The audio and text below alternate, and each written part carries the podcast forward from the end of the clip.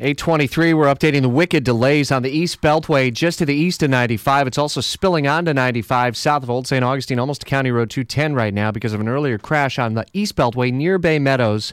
Traffic team is uh, working to get you an update straight ahead. You will look back and you will say it was the single greatest vote you've ever cast. Last minute uh, closing arguments, if you will, by Donald Trump and uh, Ted Cruz in Wisconsin before today's primary. Polls are open. Late polling giving an edge, it would seem, to Cruz and Sanders. Washington insider Jamie Dupree is going to be following Morning, results as they come in through the night tonight. I, I guess what would be most surprising as we uh, move out of tonight then? Oh, I don't know. Let's uh, let's wait for the votes to roll in. Obviously, the underdog seems to be Donald Trump, but uh, we'll see whether or not that's the truth. Really, the bottom line tonight is I think a win for Trump would really boost him overall.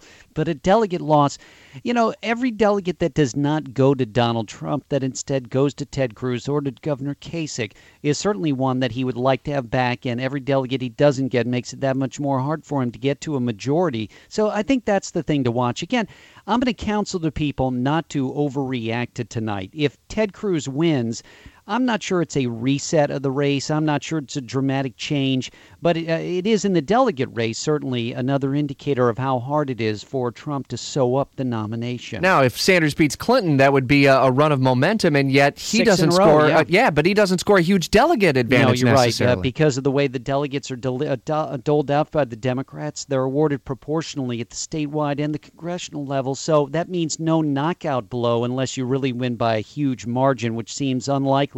But still, let's be honest, Rich. Would you and I have, have thought that this race for the Democrats would still be going now? That answer would be no.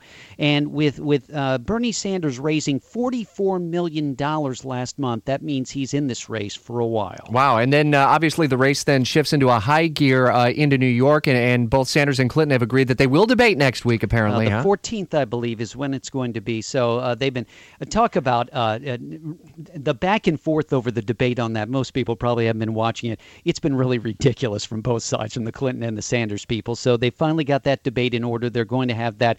As of now, no more Republican debates or anything like that. So that'll be the only debate over the next few weeks. You have a chance to pore through this two-page memo that the Trump campaign sent to the Washington Post on how he plans to pay for the border wall, or Uh, have just- Mexico pay for it. just saw the the report on it. It looks to me like there'd be a lot of legal hurdles on that, but it does sort of flesh out a little more how Donald Trump always says he's going to get Mexico to pay for it. What looks like that he would do is actually get people who are here both legally and illegally who send money back to Mexico. They would be the ones who would be paying the bill. Get a closer look at how the delegate math works in Jamie Dupree's blog at WOKV.com. Kind of a primer before today's primary in Wisconsin. Jamie's going to update you throughout the day and be here as he leads an all star lineup for coverage starting at 7 tonight on News 1045.